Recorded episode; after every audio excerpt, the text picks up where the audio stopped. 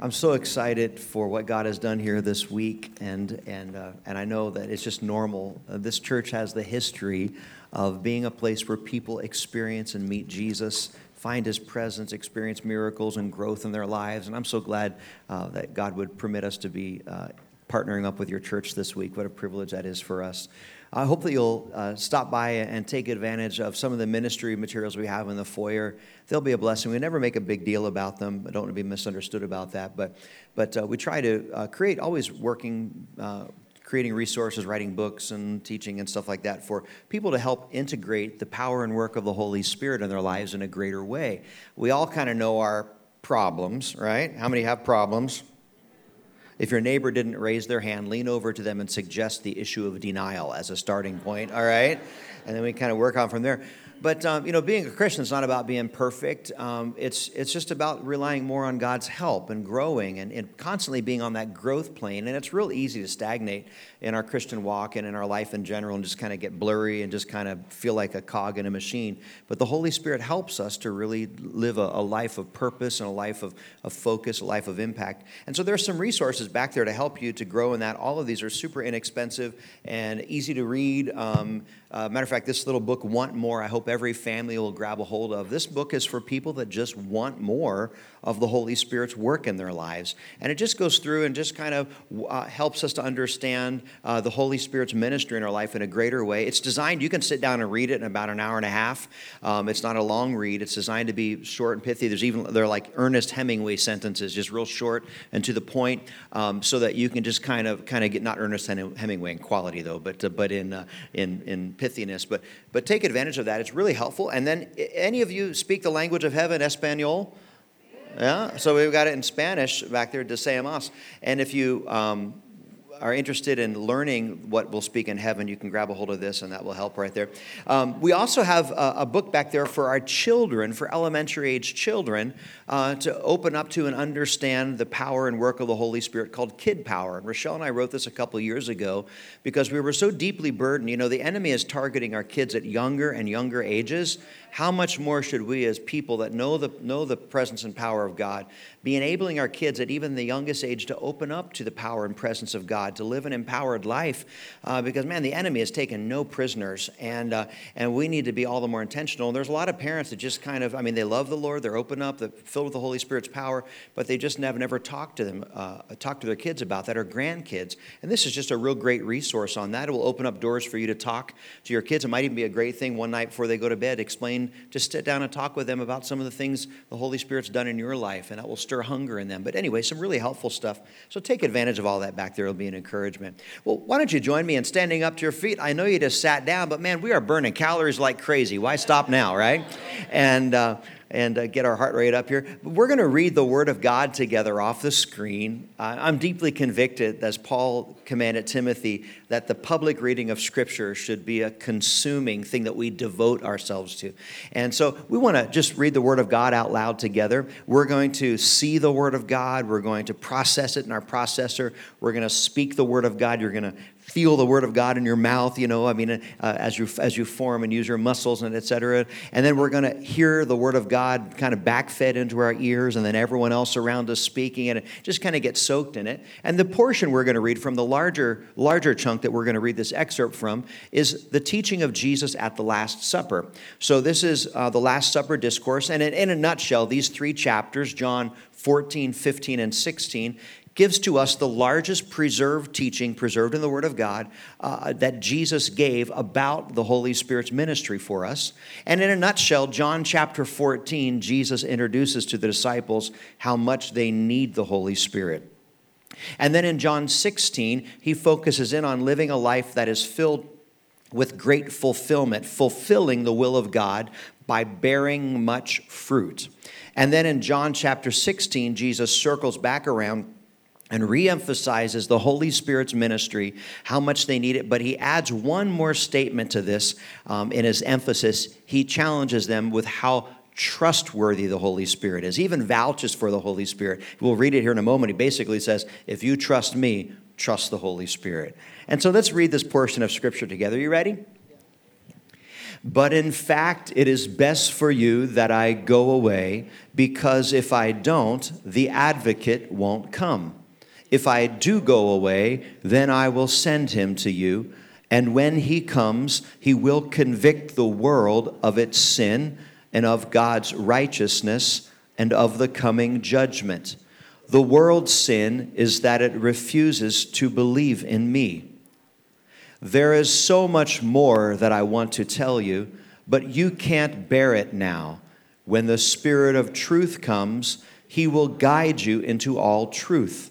He will not speak on his own, but will tell you what he has heard. He will tell you about the future. He will bring me glory by telling you whatever he receives from me. All that belongs to the Father is mine. This is why I said, The Spirit will tell you whatever He receives from me.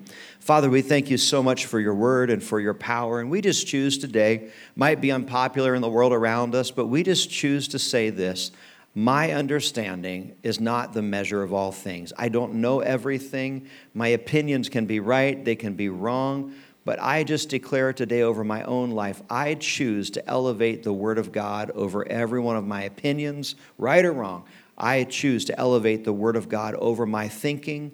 And I welcome you, Lord, today to conform my thinking and my understanding to your eternal Word. I choose to elevate the Word of God in that way in my life. And I thank you so much, God, for responding to us as we draw near to you.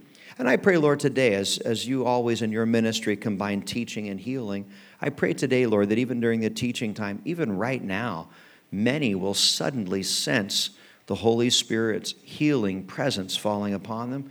I pray, God, even particularly, Lord, for those that are struggling with some kind of digestive condition or respiratory condition, that they would begin to sense right now a sudden awareness that there is more here than what I realized before. The presence of healing Christ is coming upon their bodies right now.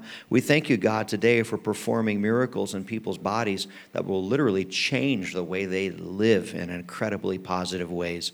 Thank you, God, for your healing grace touching us today. Amen. Amen. You can be seated if you like, or you can stand on your head if you like, whatever's comfortable. Um, when we talk about the Holy Spirit, there's often a lot of confusion because people don't know what to do with him.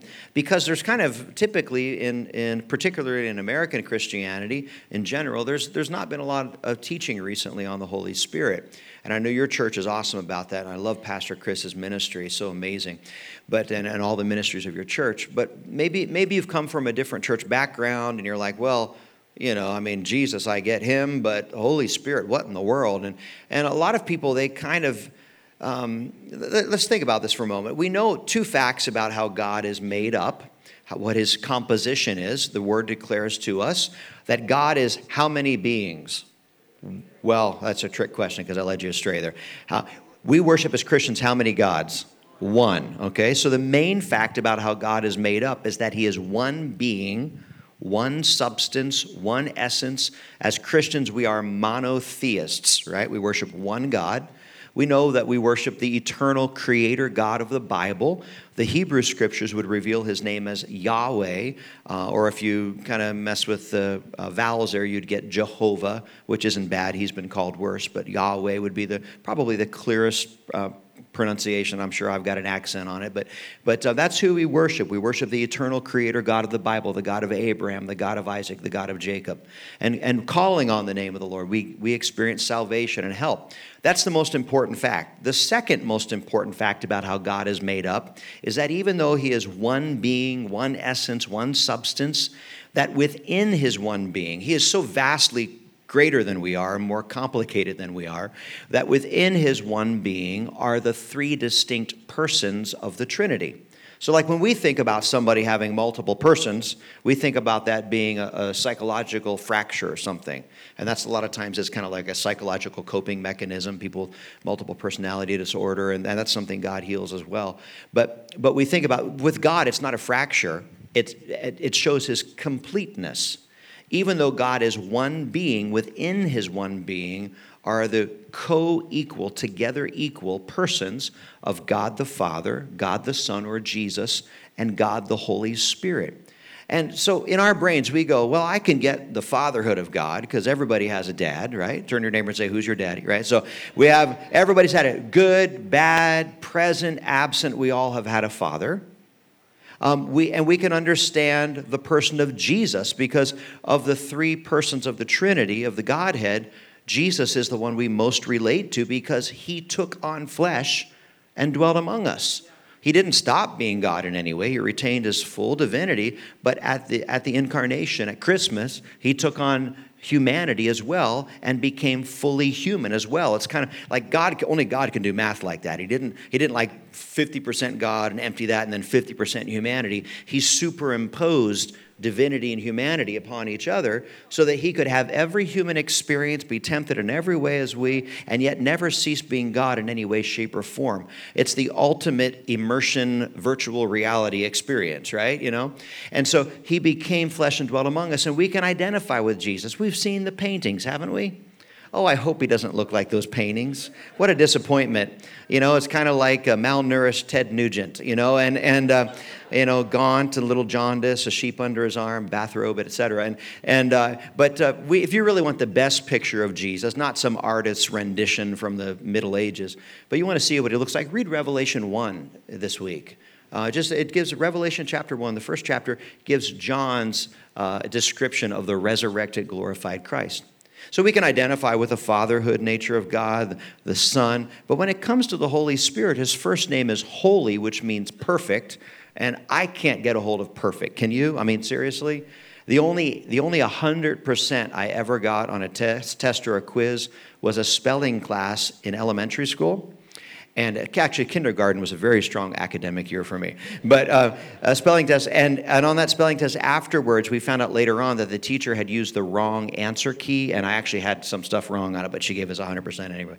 I don't get perfect. I'm a Philadelphia Eagles fan. We're only uh, six and one, so you know, it's uh, I, I, you know I can't. Uh, um, but um, and we have a good Assemblies of God quarterback, so that helps. But um, I, I, don't, um, you know, I don't get perfect.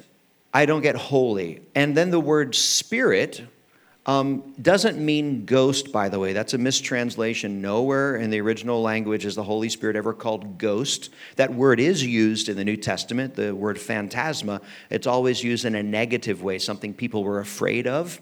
Um, like when Jesus came walking on the water at night and the disciples saw him and they were scared. They thought he was a ghost, a disembodied spirit of phantasma. You know, they were scared, spooky Halloween kind of thing. The word pneuma or, or spirit or, or breath is always used for the ministry of the Spirit, and that simply means um, invisible.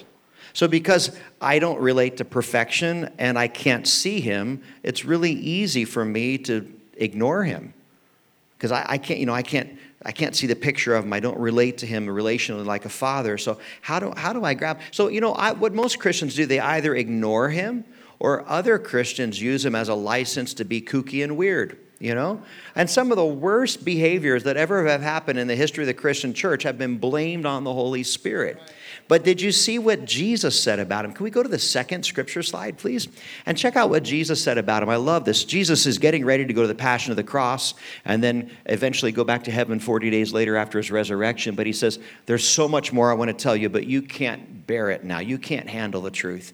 You know, there's so much more. You need so much more information, so much more help. But you can almost hear the sigh in his voice. He says, But when the Spirit of truth comes, He's going to guide you into all truth. He's going to pick up where I left off. He is the Spirit of what? Truth. That means you can always trust the Holy Spirit. He's never going to lie to you.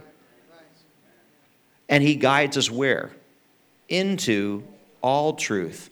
Jesus had already stated and told the disciples that He is the truth. So Jesus is saying the Holy Spirit is just like me.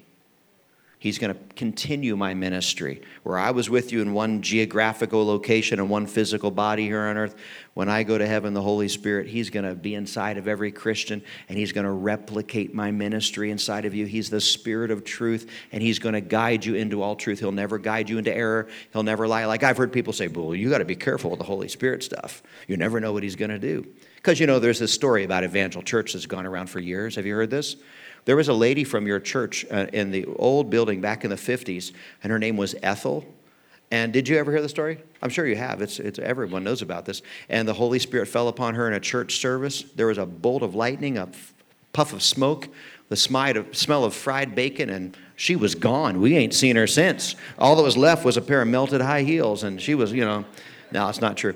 But, um, you know, a lot of people go, oh, well, you know, the Holy Spirit, if He moves on you, He might make you bark like a dog and stick to the ceiling and, you know, whatever. You wake up two weeks later in the drainage ditch in front of the church with a bean can on your head going, what happened to me, you know? But it's not like that at all. The Holy Spirit wants to take us to places we could never get to by ourselves, the places that Jesus had. Now, look at the next thing He says, if you would, on that slide. He says the Holy Spirit will not speak on His own, but He will tell you what He has heard. You go, hmm well, who's he hearing from? But then Jesus sneaks in this other really cool thing. He will tell you about the future. That's not saying, like, don't ask him for lotto numbers. He won't give them to you. Don't ask me how I know that, but I have a friend that told me that, okay? But, but he's just saying the Holy Spirit's going to help you prepare for tomorrow we have like some pretty good help there from the Holy Spirit. But then he goes back on this. We find out what the Holy Spirit is going to speak. Remember, he's not going to speak on his own. He's going to tell you what he has heard. Skip that line, verse 14. He will bring glory to me, Jesus said, by telling you whatever he receives from me. When you hear the Holy Spirit speak, when you sense his leading, Jesus is prompting him to speak to us. Wow. It is impossible to fulfill the will of God for our lives without the Holy Spirit's help. And whether you like it or not, He's already been working in your life if you have any relationship to Jesus at all. It's impossible to be saved without the Holy Spirit's help, we'll see. In fact, the ultimate end of Christianity is that we would fulfill the will of God for our lives. And I think it's important to just reflect for a moment that the will of God is not necessarily the American dream. The American dream is what? Mass accumulation of junk until the pile's so high they can't ever find your body, right? Uh, so when they're eating the celebratory potato salad in the church fellowship hall in your honor, they go, wow, Sally, she was a great lady. She had every Hummel figurine ever made, you know. Uh, she had, you know, Ralph, he was a great guy. Man, he had a, a garage full of car parts. What in the world are we going to do with all that junk? I mean, treasure now, you know. But but it's not the mass accumulation of junk, because the American dream really has, has a selfish notation to it, doesn't it? Me, me, me, me first, you know.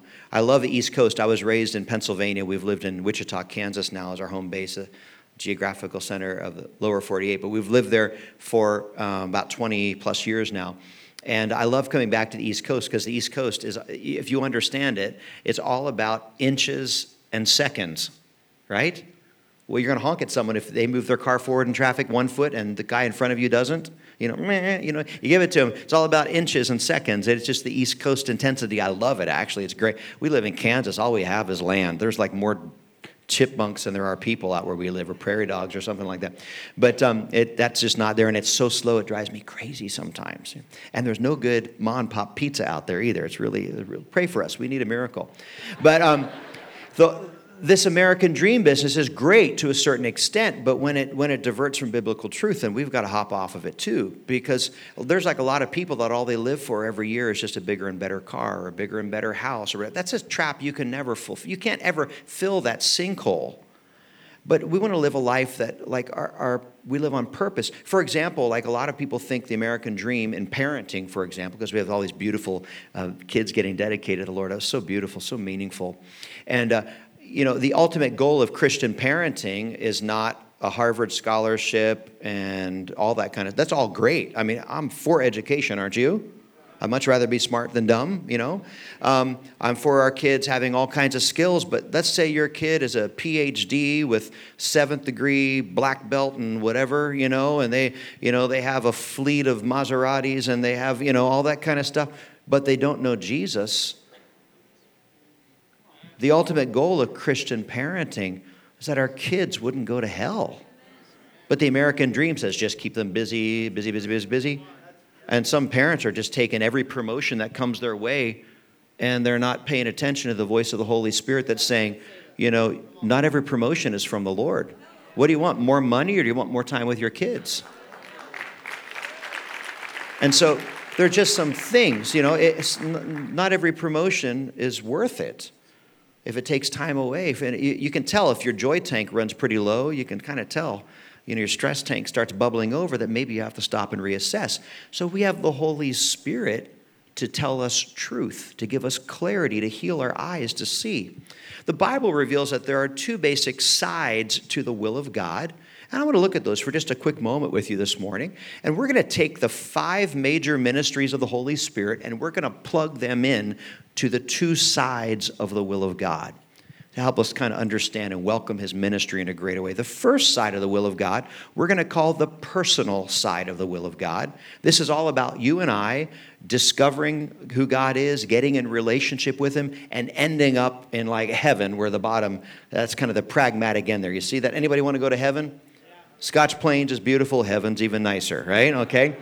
And uh, so, this is we see four of the five major ministries of the holy spirit plugged into this personal side of the will of god. For example the first one conviction we read about that in our scripture john 16 8 the holy spirit will convict the world or the lost in regard to three things our sin. How many of you have sinned? Very low number of you. This is a much more spiritual crowd than the first one it was almost everybody there uh, um, but in regards to our sin, and then he brings us to the conviction or convincing point is maybe better because we think of conviction like go to jail. That's not this word. This is brought to the convincing point. I wasn't sure, but God was working in me, and I finally said, Yes, this is true. You know, Spirit of truth brought truth to me, and I finally accepted it. He convinces us that we have sinned, that God has no sin, God's entirely holy, and then that there is judgment coming, and that's like the gavel drop go to jail but he's giving us the urgency before that time comes do something about it humble yourself call on the lord and so a lot of people think like the holy spirit is this skittish um, easily scared dove that the moment you sing the wrong song or the, the temperatures of the wrong uh, setting in the, in the room or something happens uh, in a church service the holy spirit flies out of the window and you gotta you gotta you know have a hold a bake sale and whatever to get them back smear some peanut butter on your finger and come on back in. We promise we won't sing that song again. I mean, it was Proud Mary, but anyway, you know, come on. And uh, we, a lot of people think the Holy Spirit scares away. That's not biblical at all. The Bible shows us that even before we're saved, the Holy Spirit has his waders on, and he's going through all of our goo, trying to reach out to us to give us the clarity to see how much we need God. It could even be said that the greatest activity, the strongest activity of the Holy Spirit may not even be in a church service, but it may be out with someone that's struggling the most even before they're born again. And so he, you're not going to scare them away. He wants to help us. He wants to bring us truth in the midst of all of our blurriness. Then the second work of the Spirit, regeneration. This is just another word for our salvation. And there are five words in the New Testament that all mean the same thing. It's sometimes, you know, we kind of pastors, whatever, we throw around terminology, but but just maybe as a resetting point, five terms in the New Testament that all mean the same thing. Born again, John 3, uh, 6, born of the Spirit, John 3 8, two verses later, mean the same thing, giving your life to Christ. Uh, then Jesus, John, and Paul and James used the term saved or salvation. All means the same thing born again, saved, salvation. The Apostle Paul uses one time this unique word regeneration. And I use it today just because it's, it's not the normal word we use and it kind of makes us think about it. But save, salvation, born again, born of the Spirit, regeneration all mean the same thing. And where Paul uses this term, regeneration, in Titus 3 5, he's giving extra attention, like Jesus did when he said born of the Spirit, to the Holy Spirit's role in our salvation. Did you know that, that we can't be saved without the Holy Spirit's help? We are born again because of the sacrifice of Jesus on the cross and his resurrection. But the Bible is clear it's the Holy Spirit that applies that work to our lives and creates the new nature within us. We are new creation in Christ Jesus, which is kind of what that word regeneration means. Re again is the prefix. And then generation, not in the form of like grandpa, dad, and me, but generation as in the make, form, create. It's actually the Greek word for the book of Genesis, beginnings, a brand new beginning. And so he's the one that initiates that new start in our lives. And then the third one, indwelling. It's easy for uh, people to get confused on this, but the Bible is clear, and there's more scripture on this work of the Spirit than any other work of the Spirit in the Bible. The moment we are born again, immediately the Holy Spirit comes to move and live inside of us. Every Christian has the Holy Spirit dwelling in them.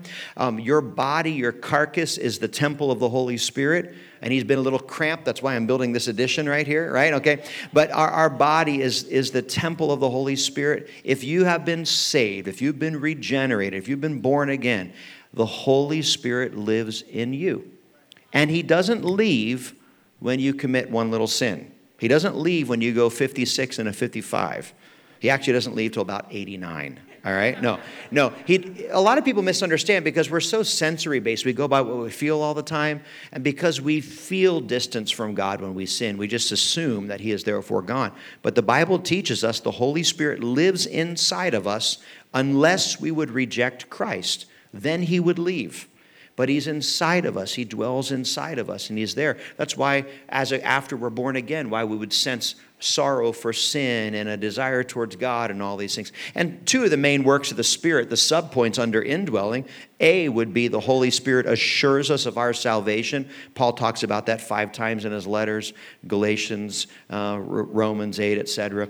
Um, but uh, we see he assures us of our salvation whenever we draw near spiritually. If you're doubting your salvation and you're staying away from church and not reading the Bible and not praying ever, and you're not going to sense his affirmation.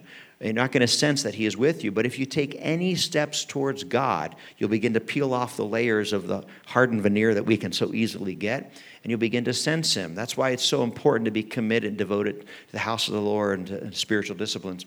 But then the fourth one, the maturing work. Oh, I didn't give you this, the B under indwelling. He not only assures us of our salvation, but He guides us. John 14 and 16. Every Christian has access to supernatural GPS from the Holy Spirit. He can guide and direct us and lead us and help us. And then the fourth one, the maturing work. This is where the Holy Spirit causes us ever increasingly to be less like our selfish selves and more like Jesus. Kind of the life process of a Christian. Now, we have to engage in this process for it to happen. I know Christians that have served the Lord for 40 years and yet they're still babes in Christ, which is most unfortunate uh, but uh, we can grow. And, and a great portion of scripture here is Galatians chapter 5. It would actually be a really great homework scripture for you if you want to read it. Take you just a few minutes. I maybe even put it on your docket for this week, especially if you're not anywhere right now in your Bible reading. It'd be a great spot to pick up. But Galatians 5, the beginning of the chapter, Paul says, If you want your life to stink, I'm paraphrasing, if you want your life to stink, if you would like to be considered as a guest on the Maury Povich show, then live your life for yourself. And he lists all the works of the flesh. And it's just a mess. It's all the stuff you go, I don't want to be like that.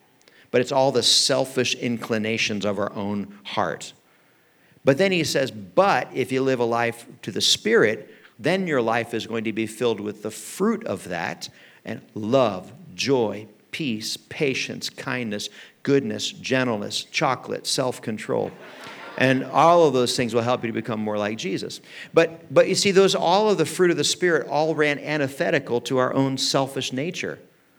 And so we, we are welcoming more of His transforming grace in our lives. And, and so this is a process in life. And you would also see, if you're kind of a theological person, there's a great word Paul uses the sanctifying work of the Spirit. That just simply means growing to be more Christ like, growing in holiness, you know, et cetera. You see that work in our lives. So this is the personal side of the will of God. You know, you engage with Jesus in that way and welcome the Holy Spirit's ministry in that way, you'll end up in heaven. You're born again, you're going to heaven. It's that simple. But there are a lot of people that are born again going to heaven, and they are not doing a thing for the Lord on earth. Living for themselves. They, they come to church, they never miss. They sit in the same seat, park in the same parking space, you know, and uh, they got a collection of bulletins and missionary prayer cards stuck to their Frigidaire, but they are doing nothing for the Lord. And so a lot of people think, well, if I just play by these rules, if I just do this stuff, then do these things, then I'll go to heaven. Well, yeah, But I want to tell you, I, you know, the Bible talks about us, Jesus going to prepare a place for us. I think that King James used the word mansions, which is really not there, but uh, many dwelling places within the house of God. The metaphor that Jesus gives, there's one big mansion, one big place, and within his house are many dwelling places we can dwell in. Not like we each get our own mansion, kind of funny. But it's, you know, it's, it's going to be better than we know anyway.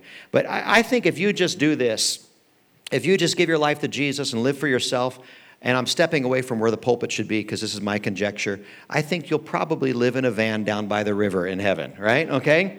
But uh, because there's this reward thing that goes on in heaven. And I'm, you know, I'm being silly with it. But, but what would it be if we actually lived in the fullness God had? When the moment we're saved, there's an entire second side of the will of God that develops, and that's the ministry side. Every Christian is called by God into the ministry. But for some reason, you know, and again, in our, our westernized mindset, we think ministry is just a vocation. I mean, it's true. God calls some people like Pastor Chris and Pastor Marsha, all your great staff, Pastor Paul and Pastor Rick and the whole crew. And I know I'm forgetting names, but he, he calls people like that into, into service to lead as Christian leaders, and he gifts them in unique ways and makes ministry their central only passion in life. But the Bible gives us the parable of the seed, not the parable of the sower and the soils, but the parable of the seed. And Jesus says the kingdom of God is like a seed that is broadcast broadly cast, spread about, falls all over the places, and it ends up growing up to become the dominant plant wherever it lands. And the kingdom of God is like everyone in this room. You live in different neighborhoods, you have different spheres of influence, different circles of friends, different vocations, different passions. You know, you're on, in, involved in different things in life, and God has broadly cast you so that wherever you're at, the kingdom of God can grow to become the dominant plant in that area. And so, but a lot of people go, well, wait a minute, I love Jesus, I'm going to heaven. I don't have enough time even to, you know, eat my full dinner. I got to doggy bag it, you know. I mean, uh, what? And so we oftentimes use our own personal excuses to keep us from ministry. But there's a biblical principle that ministry, the ministry side, is very likely where your fulfillment as a Christian will spring from. You know, it's entirely impossible, impossible to live in the personal side only and not live a life of very much satisfaction and fulfillment. But the fulfillment comes from the ministry side. We'll, we'll wrap up with that in a second. In this ministry side is where the fifth help from the Holy Spirit comes, the empowering of the Holy Spirit. And this is where Jesus takes someone that's already a Christian, already going to heaven, but they are awakened inside to this fact I want to do more for the Lord. I want to see my family go to heaven. I want to, I want to live a life of greater fulfillment serving God, but I know my own weakness. So, God, give me more power and assistance to do this. And so when they begin to cry out in that way, you great scripture on this. This is what I'll be talking about tonight, by the way, how to receive this power, what to do with it, how do you know you have it, etc. And and uh, at, at, after we get empowered by the Spirit, which is actually to be a lifelong IV, you know, that plugs in, not just a temporary Jehovah Zappa moment, but a, you know, a lifetime encounter of growing in that power. When we come to grips with, I want to do more for the Lord, but I know my weakness. I can't. I don't know what I'm doing, etc. We come to grips with that. Then our response is, God, come and help me. And He does. He empowers us, or as Jesus prophesied and promised, He baptizes us, drenches us, dips us, dunks us in the Holy Spirit's power so that we can do great things for God. It's real easy when we're saved, that number three of their indwelling, the Holy Spirit comes to live inside of us. God puts the filling in the Boston cream donut, right? But when we get empowered with the Spirit, He dunks us in the chocolate of the Holy Spirit. I can't think of a more spiritual metaphor, right? Okay? So he dunks us. You think about the inward work of the Spirit for inward personal transformation but the outward clothing of the Spirit, as Jesus called it in Luke 24, for outward ministry. Like that superhero Iron Man, he puts on the power suit and he can go and do great things to help other people. It's the same way. We have the work of the Spirit inside of our lives when we're saved, but when you begin to get serious about wanting to, to do ministry, you quickly come to grips with your own inadequacies, don't you? I mean, seriously? And so you begin to plead to the Lord, and he clothes us with the Spirit's power to do things we could never do before. And so we see that in two distinct ways. First of all, he empowers us to do what is already naturally possible. A lot of what we do in ministry is simply doing stuff we could already do for ourselves, but do it for others. And again, we have that westernized idea in our brain that ministry is a vocation. Well, I can't do ministry. I'm not a minister. I'm a plumber. I'm a whatever, you know. Uh, well, we're not talking about vocation. We're talking about a component, a side of the will of God, a component of our Christianity. And we all have this feeling, I think, or many of us have this feeling that we have a personal doctor's note from Jesus why we don't have to do this. Well, you don't have to. This is for everyone else, Sally, but not for you because your mother didn't love you the way you needed and therefore you've developed a bitter maternal toxicity complex and, and you're, you just stay right there you know you're just our christian snowflake right there you just none of this applies to you you just you know this only applies to the other people it's not the way it is at all god likes to use the most broken people to help others hasn't god used some of your brokenness already to help other people and so we have the, I call them the big five, the big five reasons, the big five excuses. We like to say why we personally have a doctor's excuse from Jesus, why we can't do ministry or more ministry. Is number one, I don't know what to do. That's always a great one. Plead ignorance. That works. Um, number two, I don't have the resources to do it, which is funny because God always supplies the resources when you get serious. Um, number three, I don't have the training or the education. God uses the foolish things to confound the wise, right? I mean, and he's, you're relying on his smarts, not your own. Um, I don't have the time. Eh, that's a Christian maturity issue. How many know you could give Jesus, like, seriously, I'm, I'm not trying to put a number on it, but let's just say, uh, for hypothetical, everybody in this room could give the Lord two hours in a seven day period for ministry, couldn't you? Like, what would happen, seriously, if, if you're not doing anything for the Lord consistently? And but you would just call the church office this week and go, hey, you know, I got two hours. What can I do for you? The receptionist is going to love me. Uh, but what, what can I what can I do for you? I mean, seriously, they will because there's so much that needs to be done. They're like, well, we some of it might be more clerical, menial thing, like in our brains. You know, well, you know, you got to fold bulletins or whatever. I don't know, but but other, hey, we need, you know, we got eight people in the nursing home can you go and just pray with them and sing amazing grace by their bed and whatever? And you know and just taking time that was normally devoted because everybody has as much time to do with what we want don't we? Honestly come on. If you've got a television you've got spare time. Um, if you play games on your phone you got some spare i'm not saying that's wrong or sinful to do those things but it just demonstrates that we actually do have time and so just, just a small amount, devoting it to the Lord. And most of what we call, he calls us to do is doing what we can already do, but doing it for someone else, expecting nothing in return, like buying your own plane ticket to Guatemala, taking days off work, and using your medical skills, not getting paid for it, but paying to do it, to go to help people that are too poor to help with medical needs there. I mean, that's the ethos of this church. It's always been that way. And so, but but doing it. And you say, well, I don't have the ability to. Well, yeah, but we can. We got people around us. And every every human being, even before we're born again, there's this innate interior wiring of different levels of passion and compassion in our hearts. Like even before you were saved, part of the image of God in all of us, in His creative nature in us, we all have different. Like there's different things that would kind of make each one of us cry if we dwelled on it long enough. He stopped and you think about you know, human trafficking, or you think about um, hungry or the thirsty, or you, or you think about um, people that are abused or hurt. You think about, you know, all these different needs. You think about people that are lonely. You think about, you know, seniors or shut-ins, or you think about, you know, and whenever we begin to think about some of these needs, or, or the or the need for justice in some very unjust circumstances in our society. I mean, oh, God's a God of justice, isn't He? And so when, when we begin to think about these things, different buttons get pushed in each one of our hearts. And within a, a group like this, there's sufficient number of people that if you gather together and rally around those passions and compassions God has put in your heart and devote to God some time and prayer about it, you could change the world around you for those circumstances. And then when we get born again, it even comes alive in more because now we realize we not only have access to do what is naturally possible through the empowering the Spirit, but we also have access now to accomplish what is only supernaturally possible, where all of a sudden the realm of miracles opens up.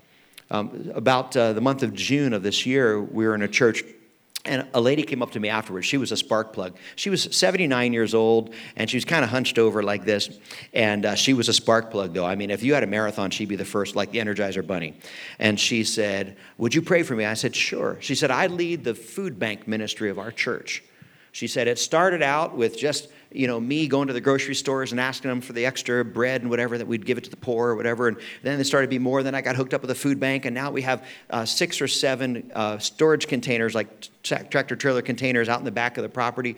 And we distribute um, every two weeks. We distribute 150 portions of food that feed a typical family of four. It's a four-bag portion. Three bags are staples, and then one bag is just I mean, not like Staples office supplies, but you know what I'm talking about. And then the, the fourth bag is, is just extra goodies that the grocery stores and the food bank gives us. And I said, Oh, that's awesome. She goes, I want to believe in God to double that this year. I said, Oh, I'll pray with you. So, and as I was praying, I mean, she's just a woman of faith. I said, Tell me something happened. She goes, Well, every week we have miracles. You know, people giving their lives to Christ, and whatever. But she said the funniest miracle of all is every week we have enough just for 150 family units. That's all we get. And she said that we package that. We package that in the days ahead of time. Every two weeks, we get for 150, two distributions of 150 in a month. She said, but our average is about 210 to 230 families come through, and we always have enough. She goes, We laugh about it. We count, we have records. But she said, There's always, however many people come through, the last one through is the last distribution of food we have. She said, We live in the five loaves and two fish. I mean, how, come on. Like you'd expect less from Jesus, you know? And so, our big five excuses I don't know what to do. I don't have the resources. I don't have the education. I don't have the training. And I'll just probably make a mistake. We try to excuse ourselves from doing this. But the greatest level of anointing and assistance and help from the Holy Spirit always lies outside of our comfort zone, outside of our skill zone, outside of our resource zone. He always calls us outside of ourselves, doesn't he? And, and stepping outside of ourselves and welcoming more of his power and say, I want to do something. This is where fulfillment comes. And Pastor Rick, can I get you to come back up? That'd be awesome. I, I, want to close with this thought. There are nine scriptures in the New Testament that connect together the principle of doing ministry and having a supernatural release of joy and fulfillment in our lives. Nine of them. Let me give you just a, I won't give you all nine. Let me give you just a couple of them. You know these. Let me remind you of them. Um, the Bible says that something happens in heaven when one sinner repents. All of heaven rejoices. That's like joy, but make it a double, Lord. Grande, you know? Um, how about Luke chapter 9? Jesus commissions the 12 disciples. We preached on this last night, this portion, um, to go and they go and do ministry. The Bible says they came back filled with great joy, not normal joy, great joy, great abundant fulfillment. wow. Then the next chapter, Luke 10, Jesus sends out the 70 others. These are like you and I. They don't have a spiritual label or whatever. They're you know, not delegated leaders, but they're just ordinary people trying to follow Jesus. And Jesus sends them out. They came back filled with great joy as well after trying to do things for the Lord with the Holy Spirit's help. Then the next two verses later, the Bible says, Then Jesus privately was filled with great joy at their obedience and prayed to the Father. You feel Jesus, you make Jesus happy, you know. I know your mother-in-law's told him that you only make him cry, but but but uh, you can make him happy. You know, again, you can believe your own deficit, which is there. We all have them, right? We can believe our own weakness. Oh, well, one day I'll get fixed enough. I'll be whole enough that I'll be able. If you wait that day, you're going to be a skeleton with dust on it and cobwebs, right?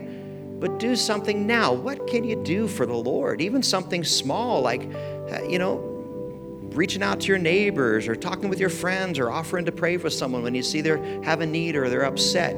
Just getting outside of your comfort zone. What, what are the things in your heart that, if you really dwelled on them, would, would stir up passion and compassion from the Lord? Maybe even bring a tear to your eye. The areas that would trigger that you say, I would really like to make a difference in. You got some of those, don't you? Well, if you rely on your own resources, you'll never do anything with it, probably. But if we begin to welcome more power from the Holy Spirit in those areas, we're going to do that. Now, tonight we're going to have a service where we'll do a little more teaching on the second part on the empowering of the Spirit, and then we're going to have a time for people to pray and receive.